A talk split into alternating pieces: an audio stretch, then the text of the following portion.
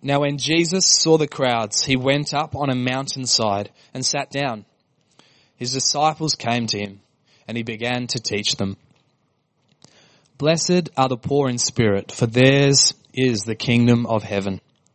Blessed are those who mourn, for they will be comforted.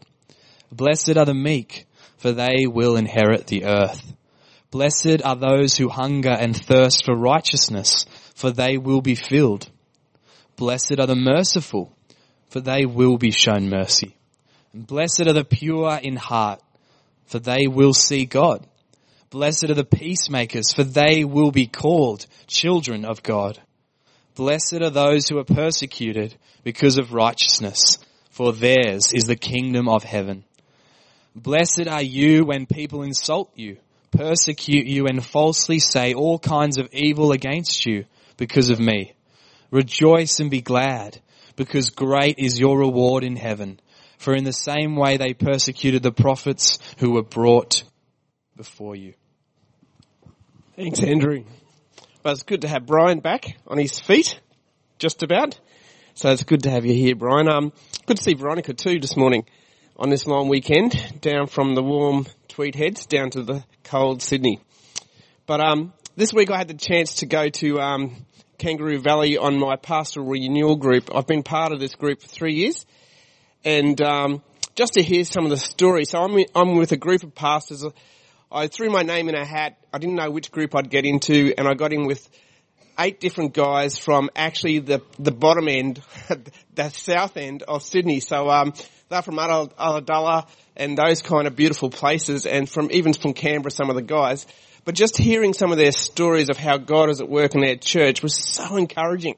Here are these churches in these holiday destinations that a lot of Sydneyites go to, but during the year they are seeing incredible fruit. One church just had forty people baptised. Now, that is phenomenal if you're in a kind of small town, really, isn't it? I, I think, I know it is. And um, the other church, Ulladulla, um... They're seeing, they've seen twelve people baptised and four people come to Christ. These are, these are churches just on that. We forget about the churches outside of Sydney so often. And I was just so encouraged to be, um, a part of this group. Here I am at Dural in this massive facility, massive resources. These guys have nothing. And they do it tough, and, uh, they feel disconnected from the Sydney Baptist churches in many ways. And so it's been a blessing for me to journey with these guys over the last three years. And um, I walked away just totally encouraged, and I was also encouraged by the beautiful setting. Who cannot go to Kangaroo Valley and be encouraged at God's creation? You're missing something if that happens, but it was just a fantastic week. You know, um, over the history of the world, there has been incredible speeches.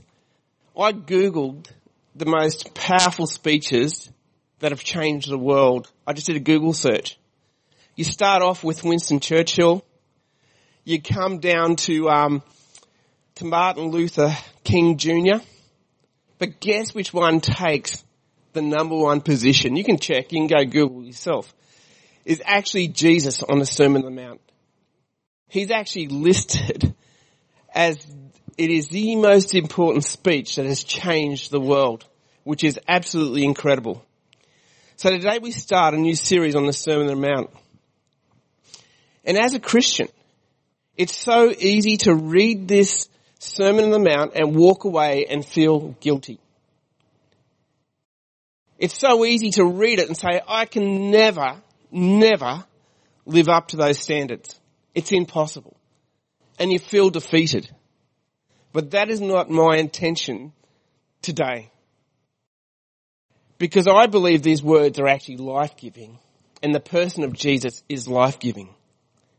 You know, if I come at the Sermon on the Mount as a moral code, and I think I did this for many years, honestly, growing up in church, I think I looked at it and I tried to live morally the way Jesus would have me to live. But you know, the weight of trying to live the Christian faith, driven by behaviour, it actually doesn't change us one iota. And actually the burden becomes so heavy that we cannot carry it. And it's actually not life-giving at all. Jesus actually said, my yoke is meant to be easy. See, he knew. Why did he say that? I, I've often pondered that. Why did he say that? Because he knew the religious rituals would actually crush us. And he said there's another way than what you've been shown. Another way of doing Christianity than what you've been brought up with of just acting out of behaviours, trying to earn my my um my favour. Jesus says, my yoke is meant to be easy. You know, right from the start of this Sermon on the Mount, I want to start with Jesus' intention. His intention was to move people from religion to grace. Move from religion to relationship. From law to love. From behaviour to belief. Jesus' heart in this Sermon on the Mount is all about inward transformation. Think about it. You're Jewish. You have religious leaders. They were called the Pharisees and the scribes. They focused so much on the external law. You've been brought up in that culture. That is the only thing you know. And then Jesus comes along and he actually says there's a different way. He actually turns things around. It's really hard to understand this unless we understand the actual context to which this sermon is actually written. Jesus was Jewish. The Jewish people had been under foreign occupation and oppression for centuries. They wanted to be free to live in their own land without interference, occupation, and being ruled over by the Roman Empire. It seems so wrong that God's people, that a, a pagan nation would be actually ruling over the ones who are called out for God. The Jewish people became so unsettled and started to ask, how can we remain compliant? How can we remain compliant citizens under this oppressive power that we are under? So amongst the Jewish people, different opinions arose. All one people, it's like Australia. We're all one people, but there's different opinions, I guarantee, in different states of Australia. So different opinions arose. And you know what? As I go through this, I can actually see the different opinions and thinking still appearing in Christians today as we live in a post-Christian culture. One group was known as the Zealots. They said the reason we're we're we're under this oppression is that we're passive and cowards. We need to rise up. We need to have the faith to rise up and rebel. And then God will give us victory. If we only have enough faith, we can launch a revolt. Another group said, let's keep the status quo. Let's not rock the boat. We're under oppression. We don't want to be more oppressed. So let's just do what they say. Let's just settle for status quo. Let's do absolutely nothing. We'll remain a puppet on a string to the Roman Empire. Yet another group, the Essenes, thought the only way to please God was to leave the corrupt religious and political system and create an alternative society in the desert. Let's leave the world that we're a part of and let's create a whole new society without any pollution or oppression. The fourth group, the Pharisees and the scribes, had a different plan. Remember, these guys were the religious leaders of the day. They actually thought God would send a Messiah to free them, to deliver them, if we would just, as Israel, become purer. If we would obey the teachings of the Bible more, God would liberate us. They added more rules and regulations to the law that Moses gave them, because they thought that was their way of how the Messiah would come. We've got to earn it. We've really got to earn the favour of God. We've got to try harder at our external behaviours. We've got to really try. Could you imagine living under that as a Christian? To just keep trying your heart out to to live more morally and purely. The weight of it is too much. The question all these people had on their minds was this: what should we do about the political and social mess we're in? How can we be liberated from the empire of Caesar, of the empire of Rome? How, how can this foreign country be ruling over us? We are God's people. This is our land. How can we stop the persecution that is happening to us? God, we are your, your people. This ain't fair. We are desperate for freedom. We are powerless. Will there ever be a way out of this situation? You know, as I went through that, we live in a post-Christian culture. You know, my mind has gone into some of those groups that I mentioned who were Jewish people on how to, how do you live in this? How do you live when you're not the number one culture, where Christianity isn't the driving force? You can hear the songs. These were good songs and we've all sung them. Onward Christian Soldier, marching us to war. Hmm. Does that sound like a zealot? Can you see how easy it is to, to, to fall into some of this trap? The monastic movement. Let's just separate from the world so we can remain pure. All done with great, great motives. But Jesus comes. Jesus comes. And he says, repent, for the kingdom of God is at hand. The long-awaited kingdom. The long-awaited Messiah had come. But guess what? He didn't come riding in on a horse. He came as a suffering servant.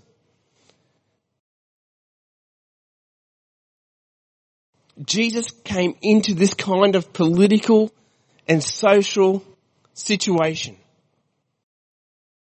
And he says, basically he says, you're all preoccupied with the oppressive empire of Caesar. You're missing the point. The kingdom of God is now available to all. Repent and believe and follow me, because this is good news. Why is it good news? If you had been trying to live out under the Pharisees, the religious leaders, their law of trying hard to produce this moral kind of behaviour. Jesus knew that that was so weighty and heavy, it would crush you. It's good news because of the grace of God, people. That I've accepted you unconditionally. And when you're accepted, you repent and you turn to me. It's not about trying to live out this ritual of religion. Like I said, it's taken me years to get my head around this. I fall back into religion all the time. And when I was preparing this message, there was no way did I want to make a works-based faith here this morning because I knew it was wrong. So Jesus had just been baptized. If you read Matthew, there's these beautiful words that heaven had opened up and a dove had descended on Jesus. Heaven is still open, people. He was led out into the wilderness, we know, and what sustained him was the Spirit of God. Then he goes about calling these fishermen. You read the story, it's so good, it's just ordinary people. He goes out calling these guys. He says, guys, follow me, repent, for the kingdom of God is at hand. Your long-awaited Messiah has arrived.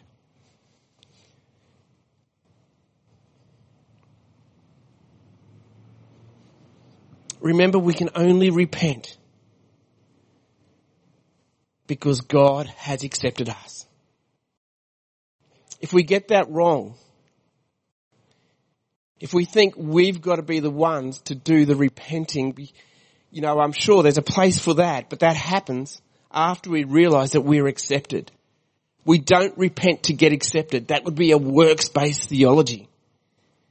We're accepted first, then we repent. And we enter the kingdom of God. The key to experiencing the reign of God in our lives is first found in the first few words, blessed are the poor in spirit. The Sermon on the Mount has life-giving power if we are truly willing to come under the reign, or the old word I would say is the lordship of Christ. See, in this sermon, we see described what human life and Christian community can really look like when we come under the reign of God. Jesus was saying to people, give up your agenda. Give up your agenda. Trust me with your life. Just think how radical this was to those first disciples. They were out fishing. Why were they fishing? That was their livelihood. They put their security in selling fish. That's where their security lied. They would sell the fish for money so they could survive. And Jesus is basically saying to those, those guys out fishing, those smelly fishermen, he was basically saying, guys, your security no longer lies in the fish for an income. Follow me, because now your security lies in me. That's radical. To enter the kingdom means letting go of our self-centeredness and actually loving Jesus because he has accepted us. Remember, the Sermon on the Mount is written to disciples of Jesus. They were accepted in Jesus Christ, and now he teaches them what it's all about. You know, I can honestly say for me, this is a daily battle. And I need to look at the work of Jesus frequently to realise that I am loved and accepted unconditionally by God, and that my life out of the gratitude of my heart is then surrendered to Jesus Christ on a daily basis. There is no place for self in the kingdom of God. You know, I can honestly say if I've trusted my life into his hands, that he has been my provision. He has seen us through some very difficult situations. And he's actually used me because I've only been a vessel in ways I never thought actually possible. We can actually trust God with our lives. You know, later on I'll give some, just some, a few examples out of the Sermon on the Mount of what it means to let go of your agenda and to trust Jesus. Remember, this whole thing is not about religion. It's about changing to loving God. And out of that, transformation happens. See, Jesus says, because you have trusted me, you are the light of the world. It's not because anything they did. In that first part of, um, you look at all the blesseds and then Jesus says, you are. Because you're in Christ, you're my disciple, you are the light of the world. You don't have to do anything. You are the light of the world. It's through me that you are light. Jesus says, starts with the word blessed. Blessed. Now that is impactful. I'll tell you why. He repeats that word nine times. What were the last words in Malachi four verse six? It says this, I will come and strike the land with total destruction. The Jews knew this. That's how the Old Testament ended. Now Jesus comes along and actually says, blessed. Wow. Blessed. You're not cursed, you're blessed. You're blessed because you're in the kingdom of God. I have done all the work for you to enter the kingdom of God. You are now blessed. People, if you're here and you're following Jesus this morning, you're blessed. You are simply blessed. You are the light of the world.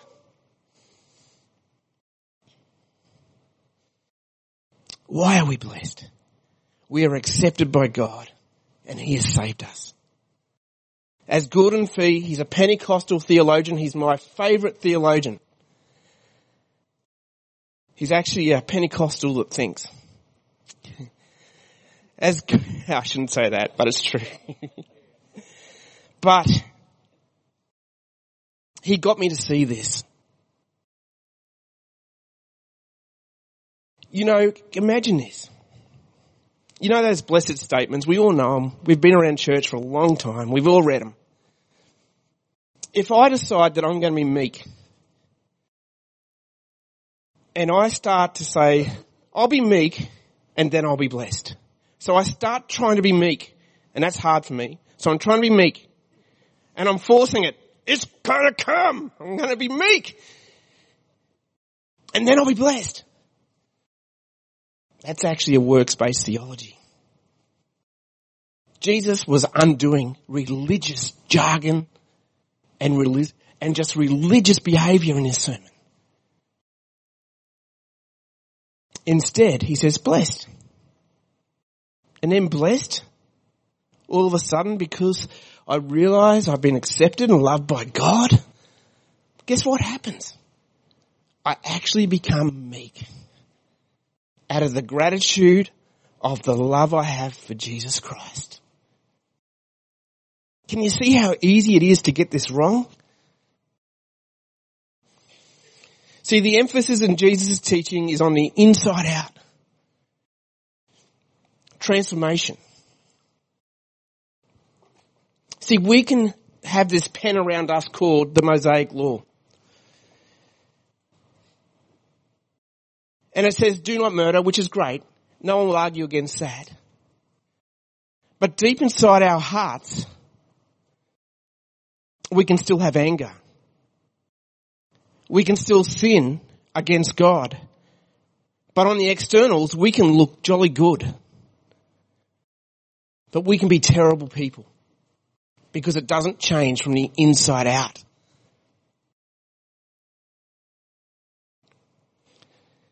This is how Fee says it.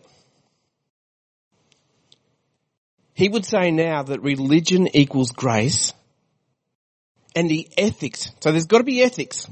It's got to be lived out. It's not weak grace. It's actually the ethics of the kingdom come from gratitude of the work of Jesus Christ. People, this is all about loving Jesus. That's what the Sermon on the Mount is about. It's about relationship with Jesus Christ. And out of that comes the ethics. Paul said it like this in two Corinthians three eighteen. And we all, with unveiled faces, complements the Lord's glory, are being what? Transformed into his image with ever-increasing glory, which comes from who? Which comes from the Lord, who is the Spirit. People, that is the answer for transformation. Like I said, it all starts by us letting go of our agendas. It means complete absence of pride, a complete absence of self-reliance. And that is scary in the West because we like control. You know, a couple of weeks ago, my eldest son and I threw two deck chairs in the car and we went to watch a sunset out at Wiseman's Ferry at the lookout on your left there before you dip down into Wiseman's Ferry. We grabbed, uh, we stopped at I G A, grabbed some chips, some crackers and some dip. And um, we just simply, I should have done this years ago, but we just simply sat and watched the sun go down on the new deck of the lookout at Wiseman's Ferry, looking out over the Hawkesbury River and the valley below and watching the sunset. Layton put on some worship music.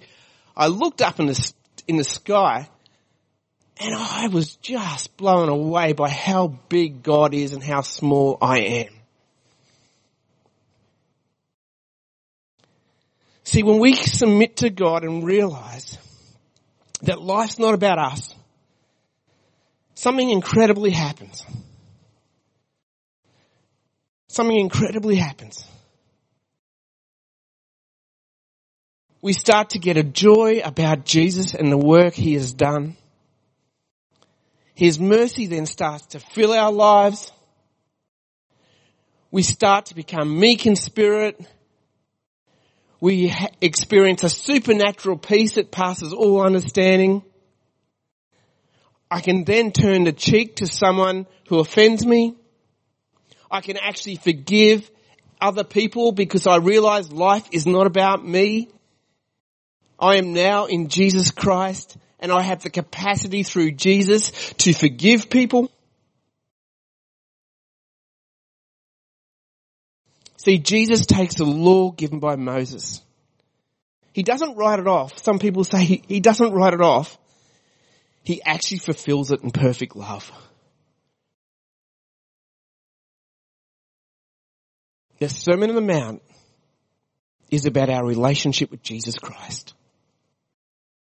See, Moses said, do not murder. Jesus says, I'm going to race through this. I'll be finished soon. It's a long weekend. I'll give you time to stand and chat. Moses said, do not murder. Jesus says, what does he say? Anyone who gets jolly angry. Have you ever got angry? Well, you're perfect. I'm, I get angry all the time. But Jesus says, anyone who gets angry, see how he internalises it? Murder's an outward thing. But Jesus goes to the heart. And he says, anyone who gets angry is sinning. Why do we get angry? Because our agenda is threatened. Our agenda is threatened. What Jesus is saying in my kingdom, stop being so self-centered and trust me. I got your back. I love you deeply. Just trust me. Jesus says, matter, matter, settle matters quickly. That can only happen if we let go of our agenda and submit to the reign of God. Let me say, our churches, our families, our country would be different if we as Christians spent time with the living God. God was saying, Israel, you want freedom? Live this way. There is no rules in my kingdom when it comes to love. It actually has life. And it will actually be attractive to others. It's actually countercultural. There is another kingdom at work in this world, and that is the one of Jesus. He goes on and says, Moses says, do not commit adultery. Again, that's something, it's an outward action. But what does Jesus do? He takes it to the heart. He says, even if you lust, you have sinned. Can you see how he's transforming this thing? It's about life transformation. See, lust is to make an object of a person. And in God's kingdom, no one is an object. They are fearfully and wonderfully made in the image of God. And that is how we are to see people. Jesus says, I'm not interested if you do things like money, giving money and fasting where people see you. Or praying. They had to pray three times a day as a Jew. Jesus says, go back to your room where no one sees you. By him.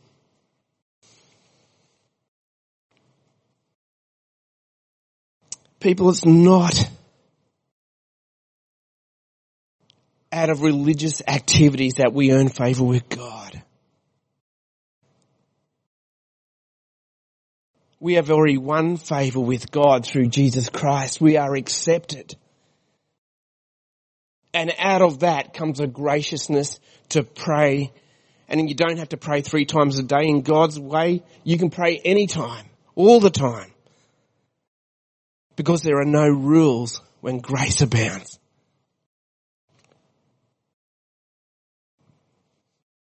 The reign of God is released when followers of Jesus live out this sermon through the empowering presence of his Spirit.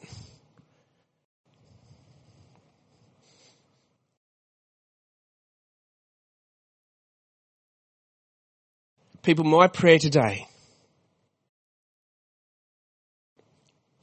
is that we will come with a new motivation to seek Jesus Christ. The danger is we can easily fall into the trap of the Pharisees. Could you imagine if I would have got up here today and said, I want you to try better. I want you to try better. How depleted we would all be when we left this place. The challenge for the church in the West is to make time for Jesus Christ and spend time for him in his presence. Because just like the fruits of the Spirit later on in Galatians, to live out the Sermon on the Mount will just naturally happen the more time we spend in the presence of Jesus Christ. It will happen. You'll be amazed how God transforms your life. And we actually then fulfill the law through perfect love of Jesus Christ. So we don't write it off. We actually fulfill the law through the perfect love of Jesus Christ. Let me pray. Father God, your, in your kingdom, things are so different.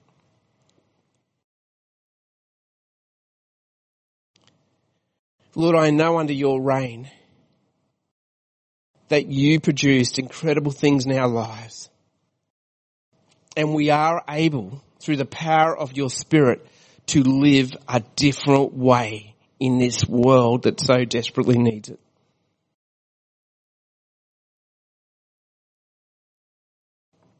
Father God, I want to pray over every person's life. Lord, we all live in this busy rat race of the world.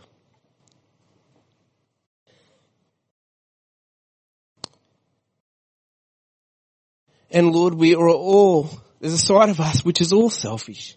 We all want our own agendas.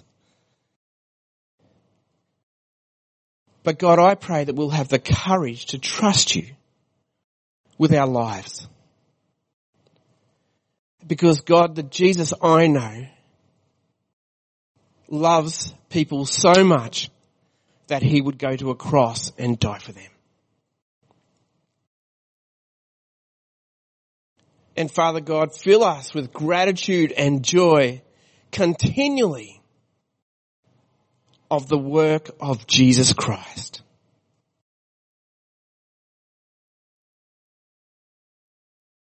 Amen.